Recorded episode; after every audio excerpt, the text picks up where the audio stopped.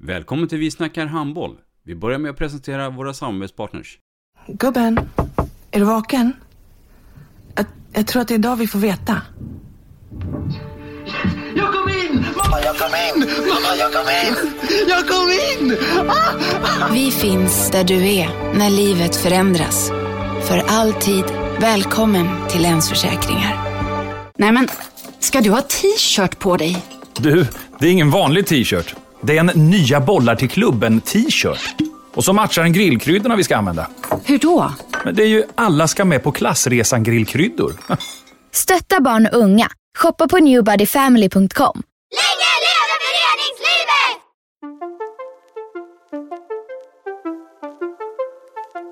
Välkommen säger vi till dig som lyssnar till den nya handbollspodden Vi snackar handboll med Robban Z och Matte. Vi snackar handboll, där du får veta alla sanningar som du inte visste att du missat. Vi snackar handboll. Idag i programmet Vi snackar handboll, Matte, så har vi en eh, gäst som eh, verkar inte vara speciellt rädd för att eh, det är en handbollsmålvakt. Ja, precis. Hon är i alla fall inte skotträdd.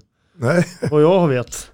Eh, men det är en, en eh, fortfarande förhållandevis ung och ta väldigt talangfull, men har också eh, faktiskt hunnit skaffa sig en hel del erfarenhet av handboll, klubbhandboll framförallt på absolut högsta nivå. Och eh, vi hälsar Vilma Kron Andersson varmt välkommen till Vi snackar handboll. Tack så mycket. Jaha, Vilma Kron Andersson, född 1998. Vem är det? Eh, ja, det är en eh, envis person som eh, nej men alltid vetat vart hon eh, vill komma. Eh, så att, eh, började som sexåring spela handboll i Skara eh, med mamma som tränare. Eh, så hon har väl följt min resa tills jag blev eh, ja, lite äldre ungefär. Eh, och sen så har jag spelat i Sävehof nu i fem år, min femte säsong. Var det handboll som var på den stora menyn? Eller kunde det blivit någon annan sport? När du väl... Eh, ingen annan sport kanske men jag, när man blev tonåring där så tänkte jag att äh, nu skiter jag i handbollen, det är inte roligt längre och man kan göra annat. Och, men så sa mamma det att nu får du faktiskt tänka igenom detta. Eh, och sen kom Sverigekuppen och då fick man ju ett bevis på att man var duktig liksom. Eh, och sen kände jag att det här kan jag ju inte släppa. Eh, och ju mer tid man la ner ju desto roligare blev det. Eh, så att, eh, nej det var inte alltid givet att det skulle vara handboll. Men ingen annan sport tror jag.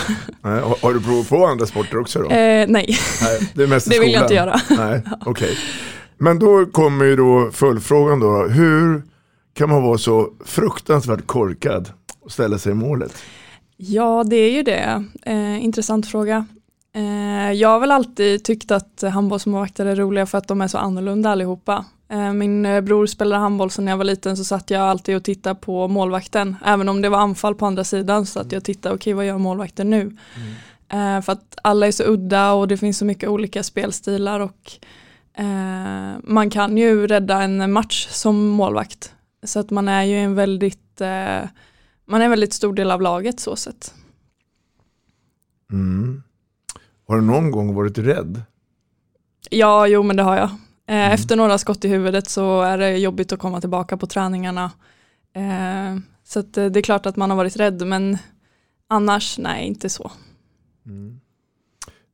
När du hör Vilma Kron Andersson, Matte, Yes. vad, vad tänker du då? Och, och den bilden du har så här i inledningen av eh, denna podd av henne.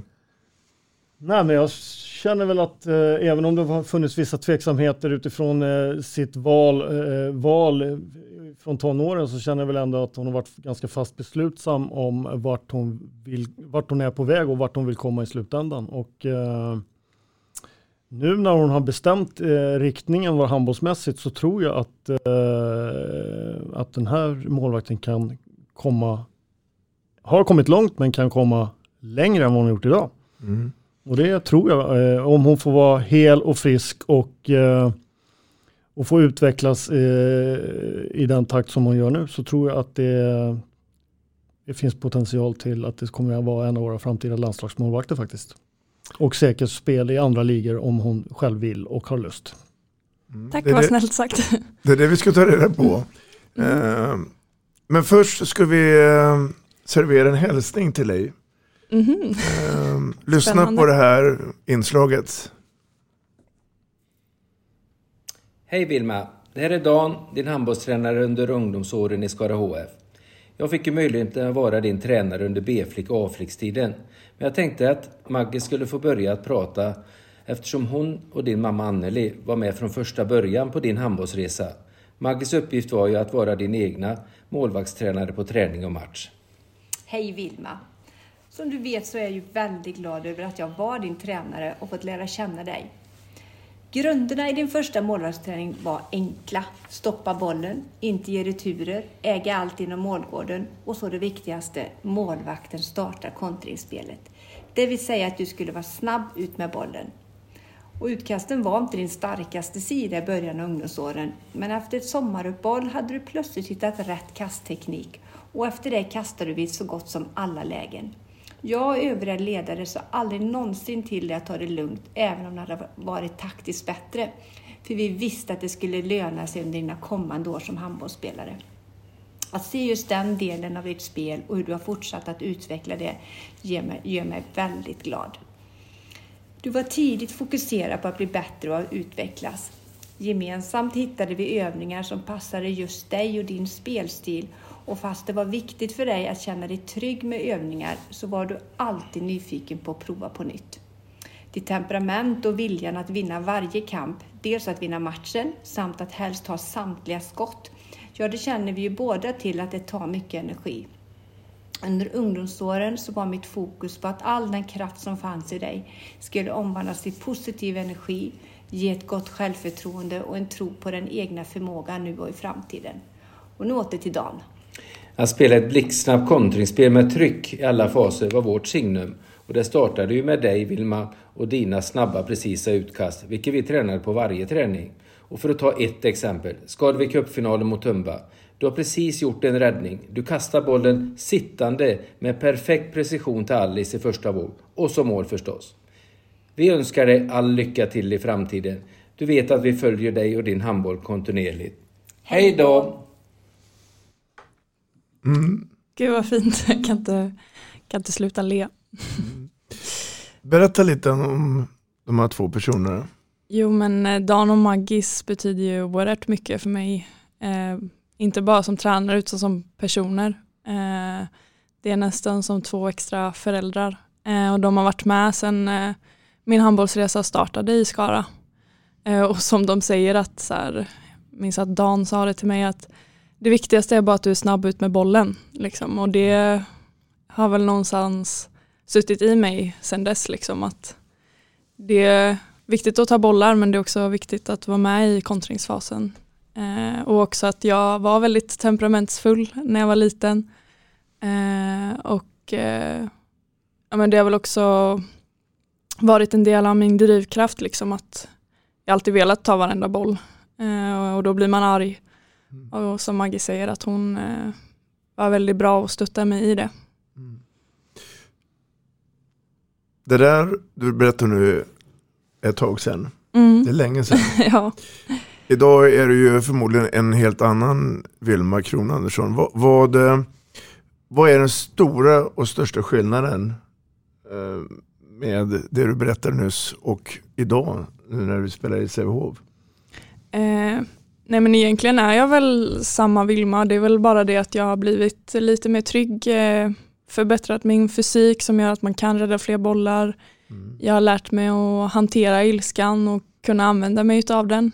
Eh, alla som är arga vet att det är väldigt svårt att bägaren kan rinna över och, och det kan gå åt fel håll. Eh, så att jag tror nog fortfarande någonstans att jag är på samma sätt, bara det att jag har lite mer lärdom på vägen. Mm. Vi pratar mycket här i podden om att gå på handbollsgymnasium mm. um, och sen gå vidare. Men du har gått en liten annan väg. Mm. Berätta lite.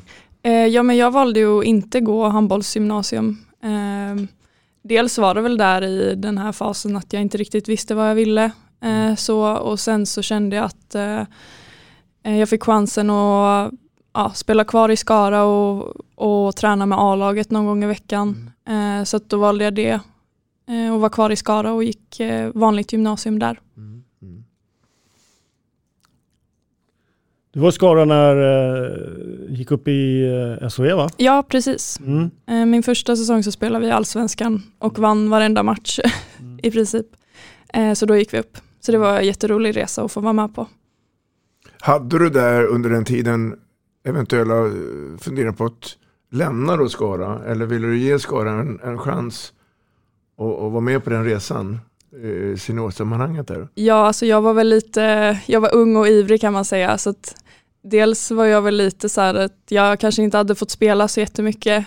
Eh, och det var ju det jag ville göra. Så att eh, det är klart att det fanns funderingar på annat. Men sen så kände jag att det är klart att jag ska vara kvar i Skara och spela ett år i, i SOE då. Eh, för att eh, otroligt roligt att vi gick upp och få vara med på den resan och se vad vi kunde bygga. Om vi, om vi backar lite grann då. eh, Mm. Skaras A-flicklag då, 98-99, Ja, var ju inte så dåliga. nej, Eh, det har jag erfarenhet också från, från själv här då. Eh, men, men den här årgången då, 98-99, nu med lite distans. eh, Vad tycker du om den? Hur högt skulle du ranka den årgången? Och då pratar vi hela Sverige. Ja, alltså jag tycker vi har väldigt många duktiga i min årskull. Eh, sen har det väl nog tagit tid för alla att hitta eh, deras spelstilar och liksom trygghet. Eh, jag tror att det är för tidigt att säga i U-landslagen, eh, som både jag och många andra var med i, att man är inte riktigt mogen för att topprestera så många matcher och hitta sitt spel och spela med andra eh, så tätt liksom. Eh, så just nu har vi väldigt många i SOE framförallt som är eh, viktiga faktorer för sina lag. Och bärande. Ja men precis. Kan du nämna några? Eh, Hanna Flodman, hon gjorde en bra match nu senast mot Kungälv. Eh, vi har ju Kristin som är i Danmark. Eh, Becka Nilsson, Tyskland. Eh, Daniela de Jong. Danny de Jong, Vilma Matthijs. Det finns eh, många lite här och var. Det tycker jag är, är eh, nu är jag lite part i mål eftersom jag också jobbar med den årgången då. Men, men att, och jag, och jag håller med dig att, att det är så roligt att så många är kvar. Eh, och många spelar även också på undre regionen också. Så Mm. att, eh, det är ett stort plus i kanten. Och, och man, då kan man ju undra vad det beror på.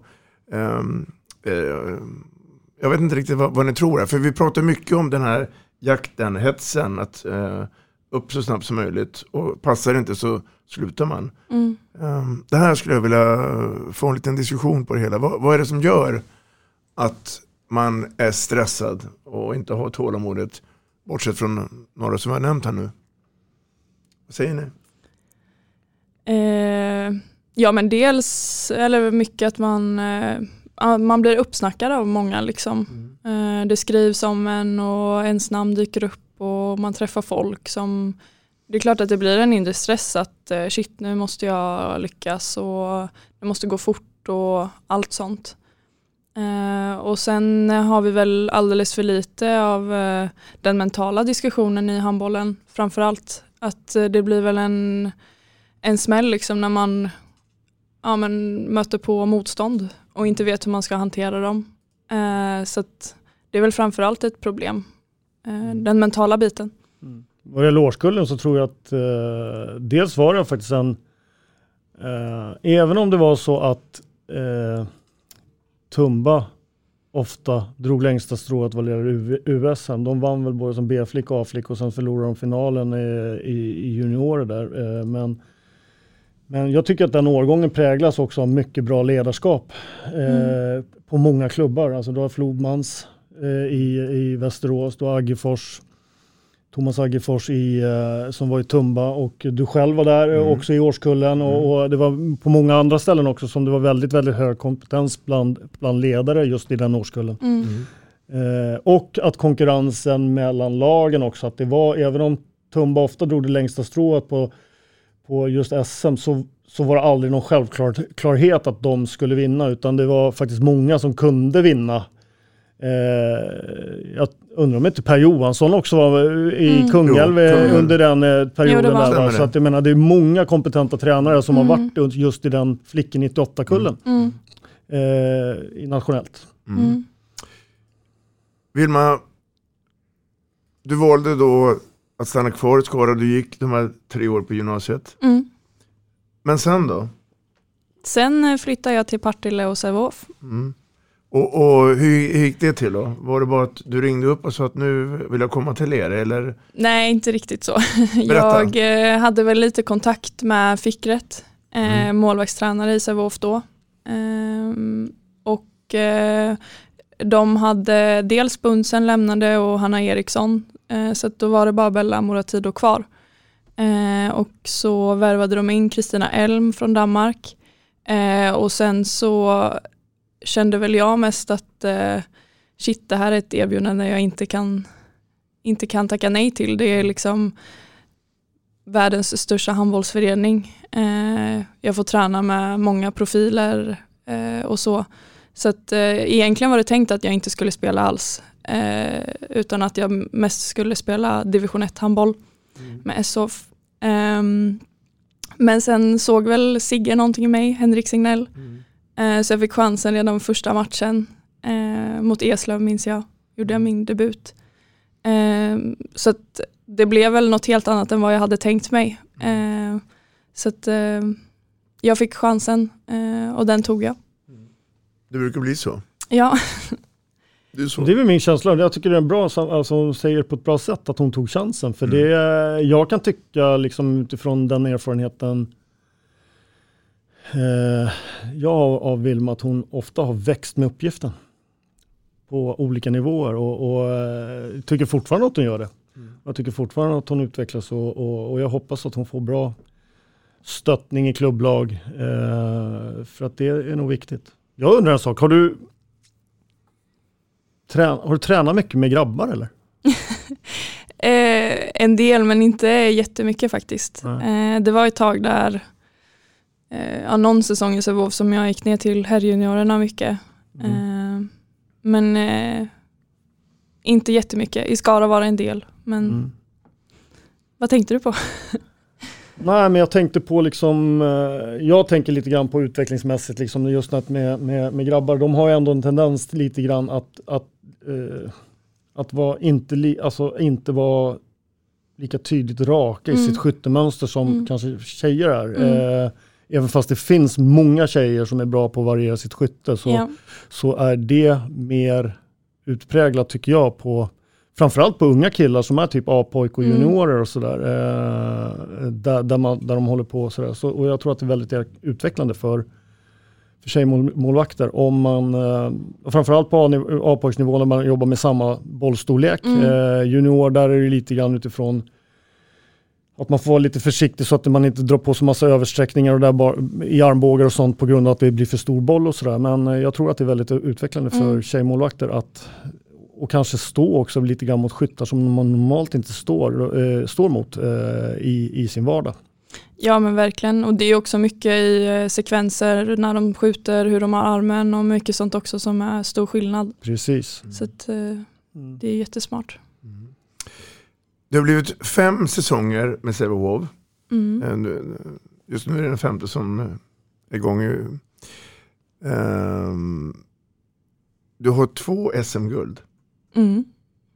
Det är inte dåligt. Nej, Nej. Sen har du x antal u-landskamper. Mm. 39 stycken. ja.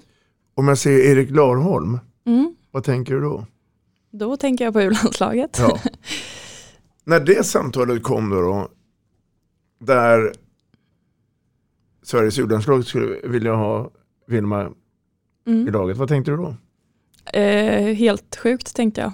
Eh, att jag är en av dem som får, eh, ja, men en av de tre bästa målvakterna i Sverige. Eh, För så var det, det var jag, Becka och Irma Schött. Eh, så att, det var ju jättekul att få åka runt och uppleva eh, otroligt mycket. Sen var det också väldigt tufft eh, att eh, komma från lilla Skara ensam från min region och blandas med Göteborg, Skåne och Stockholm. Liksom. Så att, det var inte det var en fantastisk upplevelse men det var ju mycket som var jobbigt då också. Mm. Ehm, och att det blev just du eh, som hamnade i U-landslaget kan väl vi misstänka då att det var också en del av framgången i samband med Sverigecupen? Ja, men det var det nog. Ja. Det gick eh, Det väldigt ihop. bra där, Ja. så det, var, det var sjukt men eh, Mm. kul. Om vi pratar målvaktstränare med er Mm. båda två så är det någonting som har funnits ett tag. Men det känns som att det blivit modernare de se- senaste åren. Ehm, och då kommer ju då följdfrågan då från mig till dig. Ehm, hur, hur viktigt är det att ha målvaktstränare? Eh, jätteviktigt skulle jag säga. Eh, dels för att, eh, det kanske du kan svara mer på, men att huvudtränaren får bort det fokuset. Eh, jag tror ofta att målvakterna glöms bort lite i det och att så här, bedöma vem som ska starta, hur man ska byta och lite sånt. Att, eh, eh, jag tror att det är viktigt att ha någon egen som sköter det. Eh, och viktig kommunikation.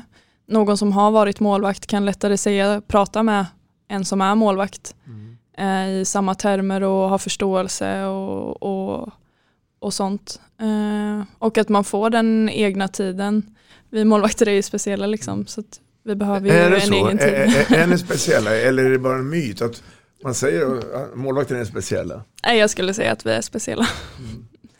På vilket sätt då? då? Eh, nej men alla är väl sin olika typ av människa liksom. Mm. Eh, jag själv är väl väldigt så här, eh, ja men jag behöver väldigt mycket trygghet och saker ska vara på samma sätt och jag måste veta varför jag ska göra det här. Och det är väl många utspelare som behöver ha ett syfte också men jag tror att vi kanske, vi är en mindre skara så vi kan agera mer på det. Ja, för oss tränare så håller jag med det Vilma säger. Alltså, jag har ju både varit i, under alla mina år som tränare så har jag både varit i verksamheter eh, och det har framförallt varit de sista ja, 10-15 åren där det här med målvakts, målvaktstränare har blivit ja, exploderat egentligen. Och det fortsätter väl explodera men eh, det är ju lite grann rätt det som Vilma är inne på. När man som huvudtränare har och inte har någon hjälp av någon målvaktstränare så blir ju liksom off, eh, ja, för mycket kan det bli så att målvakten blir en av alla andra. Men att vara målvakt är ju lite speciellt och det är en ganska utsatt roll och det, de behöver eh, framförallt få, få eh, en, en, eh, en tätare dialog med någon eh, med feedback och, och då är det väldigt, väldigt bra att, att få ja, ha målvaktsinstruktörer till det. Eh, sen tror jag väl jag att eh, sen tror väl jag också att det är eh, ja, viktigt att, att huvudtränaren också har kvar sitt, att inte släpper 100 procent men att det finns fortfarande en dialog och en, en en kommunikation både med eh, målvaktstränaren men också med målvakten i fråga så att man inte släpper hela, Mm. hela biten. Liksom, eh, sådär. Eh, Att man är delaktig fortfarande även om man är eh, huvudtränare. Mm, verkligen. Du, du nämnde ju Fickret Handen eh, som målvaktstränare. Han var Mm. med ett par år där. Men han är inte med längre. Nej precis, nu Nej. är han i RIK istället. Ja. Mm. Och, och, eh, men ni har en annan målvaktstränare. Precis, Marcus Jigenheim har vi nu från Ja. Önnered. Berätta för oss hur, hur ett sådant samarbete fungerar. Tänk dig då att du är, handbollsmålvakt och eh, eh, Marcus är ju då målvaktstränare. Hur, hur, går, hur går snacket här? Kontra en huvudtränare, han pratar med, eller hon pratar med, med gruppens spelare. Eh, jo men dels under träning att det är ju mycket mer tajtare kommunikation mellan mig och målvaktstränare. Mm. Eh, han står ju i princip vid målet och går med på arm eller där borde du göra så här Mm. eller tänk på det. Eh, så där får man ju nästan info inmatat hela tiden jämfört med en huvudtränare som kanske går och petar lite hos utspelarna. Ehm, sen är det mycket, nu är en skillnad där vi har fått mm, eh, Jigenheim då, att vi har mycket mer analys, eh, vi kollar mycket mer på skyttar. Mm. Så det är mycket mer analyser och eh, ja, men mycket sånt att gå på vad vi ser liksom. Är, är, är du bra på att ta emot sånt där eller, eller försöker du gå någon egen väg eller rättar du dig Efter vad? Ehm, Jag tänker att man får alltid testa allting. Liksom.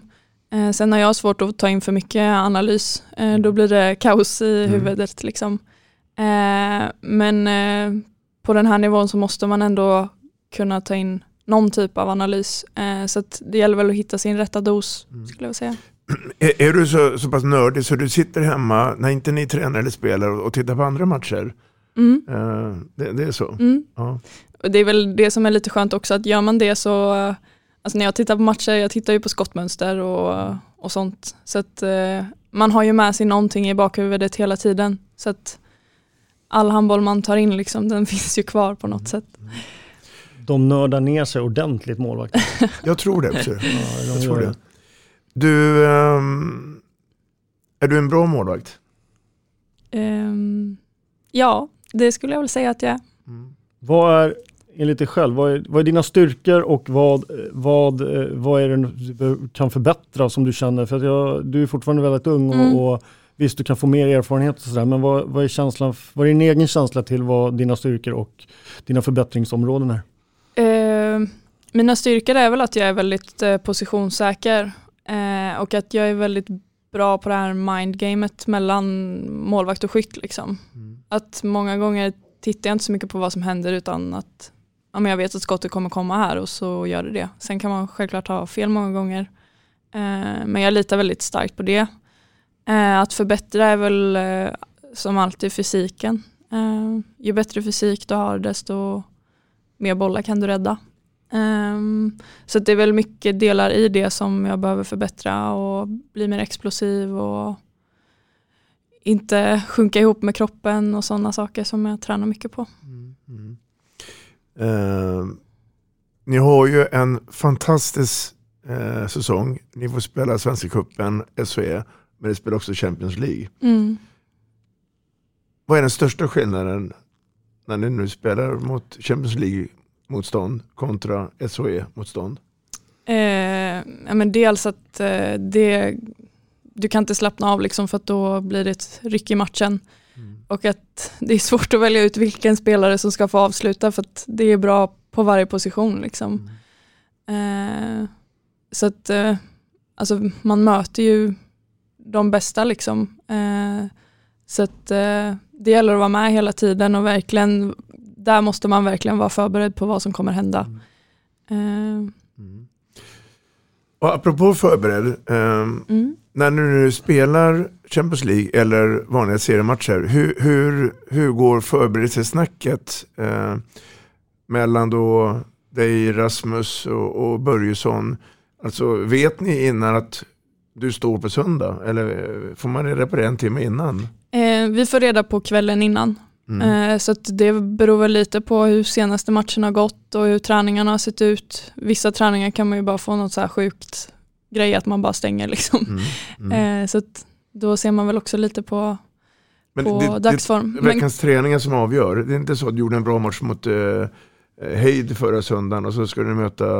Jo, jo men så är det absolut. Också, ja. ja. att eh, någon stänger igen liksom och så, så det är olika. Men vi får oftast reda på kvällen innan vem som startar. Jag tror att eh, för Sävehofs del och framförallt för målvakten i Sävehofs del så tror jag att det är otroligt viktigt att de har så pass mycket matcher som de har. För utespelarna så kan man ju då liksom kanske tycka i perioder att det blir lite för mycket matcher och att de kanske inte hinner återhämta sig med, med hela tiden spela var tredje dag och sådär saker. Mm. Men, men för, eh, för er som har två kompetenta målvakter som bägge vill ha så mycket tid som möjligt mellan stolparna i matchsituationer så tror jag att det är otroligt viktigt med mängden matcher som faktiskt ni får möjlighet till att göra. För att hade ni bara spelat SHE och haft de här 22 serierunderna Mm. och ska dela på det, då hade det blivit 11 matcher från september till Ja, eh, slutet precis. på match. Och det, det, det är alldeles för lite för Mm. er individuella utveckling. Så Mm. att just för er två eh, så är det, tror jag, otroligt eh, gynnsamt. Mm. Ja det kände väl jag förra året också då var det eh, covid liksom och matcher blev flyttade titt som tätt och ja, så har man inte spelat på tre veckor och sen så ska man in och så ska man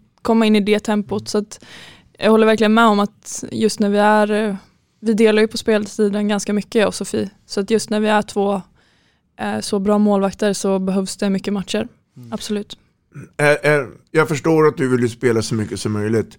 Men, eh, och ibland kan det vara svårt. Men är du, är du en sån målvakt som gärna vill börja stå? Eller kan det vara så att, eh, att jag, jag, eh, jag sitter gärna och, och analyserar och så kommer jag gärna in? Eh, det, det är väl helt olika skulle Ja. jag säga. Eh, sen är det väl eh, just att just nu har vi med Marcus jättebra kommunikation i att så här, okej idag börjar Sofie på grund av det här och det här och idag börjar du på grund av det här och det här. Och då blir det också lättare att veta att eh, vart man sitter av en anledning. Liksom. Eh, så det är väldigt viktigt för mig att få en trygghet så sett eh, och då vet jag vad som gäller och då blir det också lättare att prestera. Eh, Jag har en fråga, vad det, här Mm. med Fikat, eh, när han var målvaktstränare så men han var väl liksom, han var ju, när han var i Sävehof, han var ju delaktig både på herrar och damer. Mm, precis, till en början. Och Till sen början. eh, gick han över Ja. till bara damer. Okej. Mm. Eh, Men Marcus nu, han jobbar bara med damerna eller? Ja, precis. Ja. Och det är ju det är en fördel. Mm, verkligen, det är det. Så ni får mer Eh. tid med honom liksom. Precis, man får ju fullt fokus så sett och det är inga matcher som krockar eller så utan han, eh, han är med på alla de han kan vara med på. Mm. Så det är jättebra. Din egna fysiska träning, ansvarar du själv för den? Eller är det någon som säger idag ska vi eh, cykla en mil eller idag ska vi...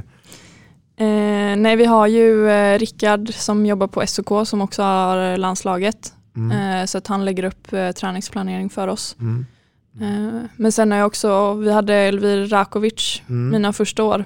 Eh, och det var som en utbildning kan man säga för att han, han ville verkligen lära oss om, eh, om träning och hur man ska tänka och allt sånt. Så att jag har med mig väldigt mycket från den tiden också som fortfarande sitter kvar. Så att det är ju det som är så bra att man kan blanda från olika Men är kunskaper. du en sån där speciell målvakt om man får säga så, som, är, som kan ta eget initiativ och säga nej, idag går jag ut och, springer på kilometer eller Eh, jag, jag tycker om fysträning så kan man säga Ja. eh, och jag vill bli bättre. Så att, eh, Men, men, men eh, är är det så att du, du, du gärna vill ha en, en eh, klapp på axeln och nu går vi ut och, och springer? Eller, eller känner du att jag, jag, fixar det själv? Eller, nej, det fixar jag själv. Ja.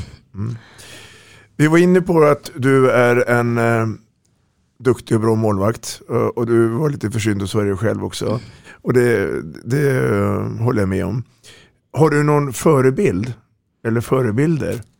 Mm, jag gillar ju Arpad Sterbik, Ja. hans eh, spelstil.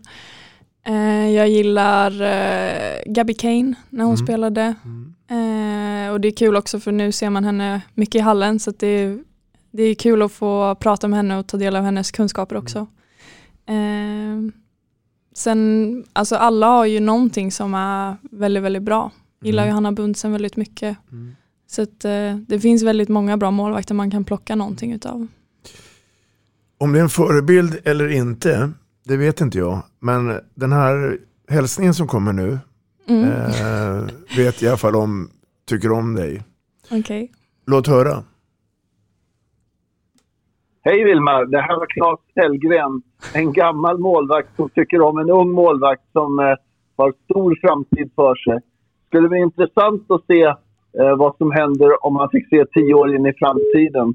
Valet ligger väldigt mycket på dig Vilma, vad du tänker göra och hur mycket det här betyder för dig. Men du har redan tagit ett steg in i att vara väldigt, väldigt duktig. Frågan är, eh, är du beredd att ta det riktiga steget en nivå till? Då tror jag att du kommer få se en landslagsmålvakt under många år framöver. Hoppas du har lust. Det finns ju som sagt var mycket, mycket talang hos dig. Mm. Vad fint sagt. Tack. Vad kul. Jag tror inte att han har tagit det där från himlen. Utan jag tror att eh, Claes menar det. Och då är ju frågan då till dig. Hur mycket är du beredd att gå in och satsa på det här? Eh, nej men det är väl det som har varit att nu, eh, ja sen jag kom till Sävehof egentligen så har jag väl haft liksom målbilder om att eh, jag ska spela utomlands och jag ska ta en A-landslagsplats. Ehm, och dels inte stressa men inte ta det för lugnt heller. Men jag tror att det har varit eh, klokt av mig att vara kvar i Sävehof de här åren och verkligen få kött på benen. Eh, så att man är redo för något annat. Du blickar gärna utomlands. Ja, jag vill, eh, jag vill gärna testa på någon annan liga och, och eh, SOE är ju eh, toppskiktet är ju väldigt bra. Men eh, vill man ha fler bra matcher så måste man ju utomlands. Men både du och jag och Matte ser ju att det händer saker i Sävehof just nu. Mm. Det blir ju eh, lite nya spelare. Mm. Det blir en ny tränare sen till nästa säsong. Ja, precis. 22-23. Ehm, är det samtidigt då spännande att se då att eh, om du nu får fortsatt förtroendet eh, att gärna hänga med i den här resan som Sävehof är på väg att göra? Mm, det får vi se. Mm. Mm, mm. Mm. Det har ju presenterats väldigt fina namn och som sagt eh, en ny tränare Jesper eh, som också har fått tid på sig att veta vad han ska ta över lite. Eh, så att det är absolut eh, Men ditt kontrakt med Sävehof Mm. eh, går det ut nu? Ja, precis. Så, att, eh, den, så du är lite fri som en fågel där? ja, Ja. efter maj är jag det. Ja. Är ni i dialog eller? De, eh, har de uttryckt att de vill ha det kvar eller? eh, jag kommenterar inte det. Nej. Nej. Nej, bra. Mm. Det, då har vi fått svar på den frågan i alla fall. det, det är så, det är rätt. Ehm. vi pratar förebilder och ehm, du var inne på det själv där. Ehm, om, om vi nu leker med tanken här då att, att det, blir ett spel utomlands. Mm. Ehm, då kommer det förmodligen hända en hel del med den här lilla Vilma Kron Andersson. Mm. Ehm, vad, vad, vad, är det, vad är det som kommer att behövas då, då för att du ska ta den här utmaningen att vara i en annan liga utomlands? Eh, menar att eh, våga framförallt och lita på att eh, det kommer att bli bra. Det är väl mycket sånt som är läskigt med att, att flytta någon annanstans i ett nytt land. Och det är andra kulturer helt enkelt. Eh, men att bara lita på att eh, det kommer bli bra och att det kommer lösa sig. Eh, och sen också se det det är väl mycket så som jag har förstått av många vänner som är utlandsproffs att ja, men här i Sverige här är man liksom vänner och man eh, ja, gör saker ihop och hela tiden men att kommer man utomlands så är det kanske mer ett jobb. Eh, och att liksom, man får respektera och acceptera alla. Eh, så det är väl det som är den stora skillnaden. Skulle jag säga. Jag tror att eh, de spelarna som kommer från världens största handbollsförening, Sävehof, eh, när de kommer ut så tror jag, även om det kan bli vissa, vissa saker som blir annorlunda med, med kan man säga, gruppkemi och, och, och sådana saker så tror jag ändå liksom att Sävehof är den, den, den bästa miljön att Mm. vara i där det är så närmast som närmast verkligheten som att spela i en, en klubb i Danmark och, och eh, Norge och i många andra ställen i Europa. Det kanske är lite annorlunda om man kommer till, till öststatsländerna och, och eh, södra, eh, södra europeiska länderna som Spanien och Frankrike och sådär. Men eh, jag tror att den, den bästa skolan eh, det är nog att- vara i Sävehof, alltså i den föreningsorganisationen. Mm. Ja det är väl så, vi har väl alltid haft eh, alltså press på oss. Jag minns när jag kom till Sävehof så hade vi förlorat sju raka matcher i rad. Och det var panik liksom och jag som kom från Skara bara, "Ja, men det, det är väl inget konstigt att förlora. Eller så, det hade ju jag lärt mig liksom. Du var van med det? Ja men precis, så att eh, eh, det är klart att eh, vi i Sävehof har ju alltid haft en press på oss att vi ska vinna. Så att det är man väl också väldigt tacksam för att man har fått lära sig att hantera liksom. Tycker du att vi har en bra målvaktsstandard och kvalitet bland de svenska målvakterna i SOE? Eller ser du att det är Mm, ja. oroväckande här? Att, Nej jag skulle väl säga att det finns ju jättemycket bra målvakter. Eh, sen är det väl mer oroväckande med försvaret framför dem i många gånger. Ehm, jag tycker att det finns väldigt många bra. Och de flesta lag har två stycken. Skulle jag säga. håller du med? Jag tycker det. Så. Eh, Och där kanske man också märker att det, det är de senaste tio åren att det har vuxit det här med eh,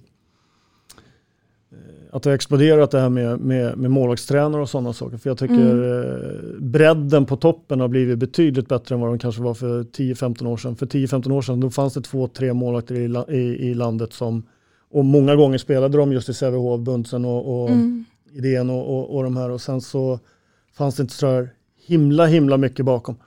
Eh, så jag tycker nog att eh, bredden på toppen har förbättrats eh, jättemycket. Mm. Mm. Och det är ju faktiskt, var, det är faktiskt så också nu att det börjar komma in lite ja, utländska målvakter också som står i, i både SOE och i, eh, i eh, i allsvenskan om man tittar på Boden och så här så har inte de svenska målvakter utan det är danskar som står och det är en dansk som står, en danska som står och har ersatt Rebecka Nilsson nu i Skuru. I Skuru så att, eh, men eh, trots det så finns det mycket kompetens på, av svenska målvakter som är i, i SOE och alla är inte i de bästa lagen utan det finns också bra målvakter i de mindre etablerade lagen i, i serien. Mm. Målvaktspositionen tycker jag, där står vi förhållandevis starkt röstade eh, på den positionen i svensk eh, damhandboll som serie. Mm. Apropå det här med idoler eh, och eh, jag tänker med Sävehof då som är en stor och världsledande handbollsförening. Ungdomslagen då och deras målvakter, ser de upp mot, mot exempelvis dig? Får du den, de signalerna? Um jag vet inte, men jag hoppas det. Det är mm. väl ett mål liksom att vara en förebild för andra. Mm. Mm. Tycker du klubben använder er på ett bra sätt? Eller går det att utveckla det mer? Att? Mm, ja, det är klart att det går att utveckla det mer. Eh, sen har det väl varit svårt nu med covid och man inte har kunnat besöka eh, ungdomsspelarna så. Eh, men jag tycker det är jätteroligt själv med målvaktsträning. Så att, eh, Uh, att komma ner så och de blir jätteglada. Mm. Uh, jag jobbar i skola också så där är det också så här, när spelar ni, när spelar ni? Mm. Och jag såg det igår liksom. Så att de, de har koll. ja men precis, det har de. Så de tycker det är jättecoolt såklart. Jag tänkte vi skulle runda av den här stunden med att prata blågult och landslaget. Mm. Uh, har du haft någon dialog med Thomas Axnér? Mm. Eller hur, hur, hur, nära eller långt är du? Eh, ja, jag skulle väl säga, jag har ju inte varit med i en bruttotrupp. Eh, så att jag är väl strax utanför den. Mm. Jag var med på en landslagssamling på Bosön. Mm. Eh, när det var många som eh, ja, tackade nej på grund av covid så var det många som fick chansen. Och det var mm. jättekul. Och dels bara få träffa eh, Thomas och se lite hur han tänker. Tänker du tycker? Ja, ja men precis. Mm. Eh, och det verkar också som att han har en jättebra dialog kring saker. Mm. Så att... mm. Mm. Vi har ju, när det här programmet nu spelas in så har vi några veckor efter oss haft ett VM i mm. Spanien. Dina intryck där från Sveriges prestation under detta mästerskap? Jo men eh, jättebra. Eh, framförallt eh, otroligt roligt att eh, Sverige var det enda laget som tog poäng av Norge Mm. Eh, och det är väl någonting man ska ta med sig dels efter den förlusten i OS mot dem. Mm. Sen var det svårt på deras sida av lottningen. Mm. Det kan man inte säga något annat om. Mm. Liksom. Så att, eh, det är klart att det var surt att det blev avsked så tidigt. Men eh, jag tycker att de gjorde det väldigt bra. Mm. Och, och, dina kollegor då i det svenska målet där då? Mm. vad får de för betyg? Från en expert? Ehm, Tre av fem. Mm. Mm. Är det någonting du känner där att du hade hoppats mer på? Eller? Ja, men det är klart det. Eh, sen vet man ju inte eh, hela bilden heller, liksom hur det var sagt från början och om det har kommunicerats i vad de ska ha för roller och sånt. För det eh, är väl väldigt viktigt för mig, så jag kan ju bara tänka mig att det är det för andra också. Liksom. Så mm. det är väl sånt man kan fråga sig också i så fall. Mm. Jag tror likadant och med facit i hand så tror jag även att eh, analysen från både målvakterna själva och eh, tränare och eh, det utifrån mästerskap så, så hade de nog önskat att få, eh, även fast det inte var liksom, det var absolut inte dåligt, men de hade mm. kanske hoppats på att få ytterligare lite bättre träff på målvaktssidan eh, mm. under det här mästerskapet. Mm. Eh, det tror jag, eh, men eh, absolut att de får godkänt. Mm. Nu har ju Sverige gjort ett bra mästerskap, man mm. har gjort ett bra OS. Man är nära, men man är inte ända fram till en medalj. Vad, är, vad tror du att det saknas för att få till den här riktiga fullträffen? Um, oj, det är svårt. Jag tycker att man gör väldigt mycket rätt. Uh, men jag tycker man märker oftast uh, liksom lite den här mentaliteten mm. i att vilja vinna. Jag säger ofta att vi svenskar är alltid sån himla mellanmjölk liksom. Mm. Men tittar man på Montenegro, de krigar för varandra och för sitt land och det är det viktigaste mm. för dem liksom. Mm. Så att jag vet inte om det är lite sånt. Är vi för lite mesiga menar du? Ja, men jag vet inte. Att vi, vi kanske inte vet riktigt vad som krävs för att vinna uh, mentalt. Uh, eller ha den där extra lilla glöden. Liksom. Vad, är, vad är att ta i max? Vet vi mm. det? Hur gör man det? Mm. svårt att säga. Mm. Jag tror jag tycker Sverige i sina bästa stunder så kan de rubba alla lag i, i världstoppen. Eh, tycker jag.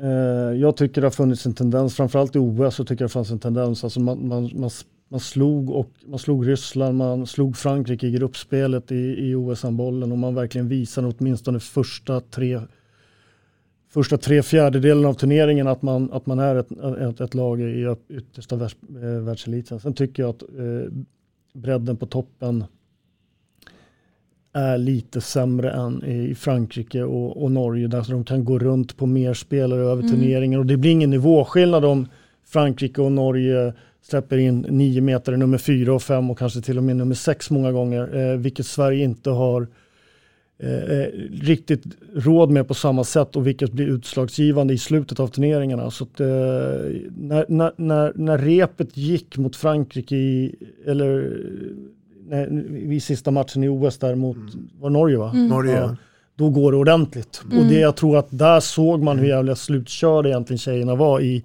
när repet gick så gick det ganska fort. Va? Mm. Eh, så att jag, jag, tycker att Sverige har höjt sin lägstanivå. Eh, och det här har jag sagt tidigare. Eh, och, men det, det, är ett snäpp till framför allt upp till eh, idag då Frankrike och Norge. Ryssland har ju tappat lite spelare nu på sista mästerskapet som la av efter OS eller har tagit uppehåll efter OS. Eh, så att det är framförallt Frankrike och Norge som det är ett snäpp till eh, mm. upp till. Men Sverige är, eh, har tagit rygg på de här lagen och förhoppningsvis så, så kan man ta upp konkurrensen över, över tid över, i framtiden här. Mm. Du, ja, precis. Ja, Vilma, mm. det kommer titt som tätt nya regler Ja. En av de här nya reglerna inom svensk handboll, inte internationellt, det är det med att eh, om jag kastar bollen i ansiktet mm. två minuter. Mm. Den misstänker att du välkomnar. Ja, jag tycker den är jättebra. Eh, det har ju varit mycket otäcka, framförallt i här eh, handbollsligan. Mm. Eh, där det är liksom en kontring om man får ett eh, svinhårt skott i ansiktet. Mm. Så det är klart att det är, det är väl viktigt för vår hälsa på något sätt.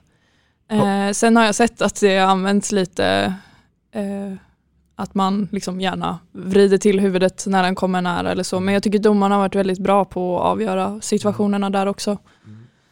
Hur många bollar har du fått i eh, ansiktet? Alltså, jag har faktiskt aldrig fått på match så. När det har varit en eh, borta match i Tyskland, då har jag fått ett i huvudet. Men mm. det kommer väl på träning ibland. Mm. Mm. så. Och där får de inga två minuter om de skjuter målvakten i huvudet på träning. Nej. Och där, jag tycker ju också att i den aspekten så tycker jag att träningsmiljö är mer vansklig än vad matchmiljön där det är en boll på banan. På träning mm. så är florerar det x antal bollar och när man räddar ena skottet så är nästan nästa skott på väg så att det blir mer komplext och det är större orosmoment. Så att jag, jag vet ju att man inte får spela egentligen med med hjälmar på, på matcher. Men mm. jag undrar om man inte liksom någonstans ska börja värdera att kanske använda form av hjälmar på träningsmiljö där det är så många bollar i luften eh, konstant hela tiden. Mm. Jag har ju använt mig utav, inte en hjälm så, men ett, eh, ett pannskydd ja. kan man säga. Mm. Precis. Och det var ju inte godkänt på match för att jag har ett psykologiskt övertag över skytten. Mm. Och att de inte vill skjuta högt då. Okay. Eh, vilket jag tyckte var väldigt skumt. Ja. Eh, för det är ju som att man inte skulle vilja göra en stegersättning på någon som har ett eh, korsbandsskydd Nej. i princip. Men eh, så det, det håller jag med om. Eh, jag har anv- använt det på träning men då blev det också så att man skulle avvänja det till match. Så då blev det, nu har jag slutat.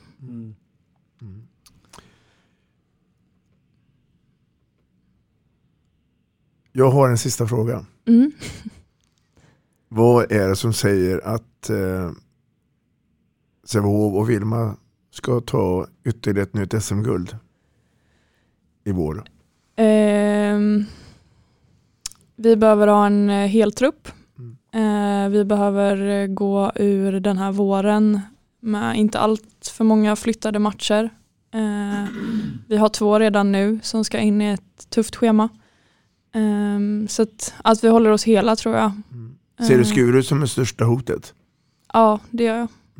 Eh, sen tycker jag även Skara har eh, och Önnered har två väldigt bra lag. Men att de kanske behöver ha lite tid att få ihop det. Men eh, det är väl de fyra jag ser i, i toppen just nu. Jag tycker Sävehof är stora favoriter. Ja. Även fast Skuru, eftersom de har haft lite problem med Skuru så tycker jag eh, materialmässigt bredd och topp så finns det mer spets i Sävehof. Men när det började gå, jag vet ju hur det var under min tid i, i Skuru där det var lite liksom mentalt att möta Sävehof, eh, en mental spärr. Eh, och den spärren är faktiskt Skuru på väg, eller har man nog jobbat sig bort ifrån de sista, eh, under de sista ett och ett halvt åren eh, under Magnus Oskarsson. Och eh, det är eh, någonting som, som ger Skuru hopp. Men jag tycker att rent spelarmaterialmässigt eh, och i vår sen när det är mindre och framförallt när vi kommer in i slutspelet när det blir kanske mindre Europa och mer fokus på slutspelare så tror jag att eh, Sävehof om de får vara hela och friska kommer vara riktigt jäkla vassa. Det är ett högt pris som Mm. Sävehof eh, spelar med alla dessa matcher. Så att, eh, jag tror nog att vi är överens eh, allihopa här. Mm. Tiden är slut. Ja, Det har varit en stor ära Ja. att få ha dig här Vilma eh, i Vi snackar handboll. Och eh, stort tack och lycka till nu oavsett vilken väg du väljer till nya utmaningar. tack så jättemycket och det har varit jätteroligt att få vara här och prata med er. Jag tycker också att det har varit jättekul att ha det här. Vi snackar handboll. Ja Matte, då har vi haft Vilma Kron Andersson här i eh, studion i centrala Göteborg. Eh, mycket, mycket intressant eh, personlighet. Överraskade en hel del på mig. Ja, så var det faktiskt spännande att höra hennes resa från liten till eliten och eh, den eh, resa hon är mitt inne i. För att jag tror att den resan kommer fortsätta ganska mycket eh, längre än vad den har kommit idag. En sak slår ju mig, hon är klart och tydligt bestämd och beslutsam vad hon vill. Eh, och det ska bli eh, ohyggligt intressant att se vad den här resan tar vägen för henne. Ja, det ska jag verkligen bli. Jag kan bara hålla med. Eh, behöver inte tillägga någonting. Vi snackar handboll, där du får veta alla sanningar som du inte visste att du missat. Vi snackar handboll. Vi snackar handboll produceras av produktionsbolaget High On Experience, från vision till passion.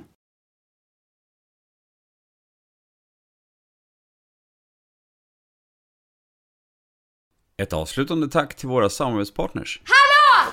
Kommer ni eller? Ja, ja. Har du sett mina ankelsockar?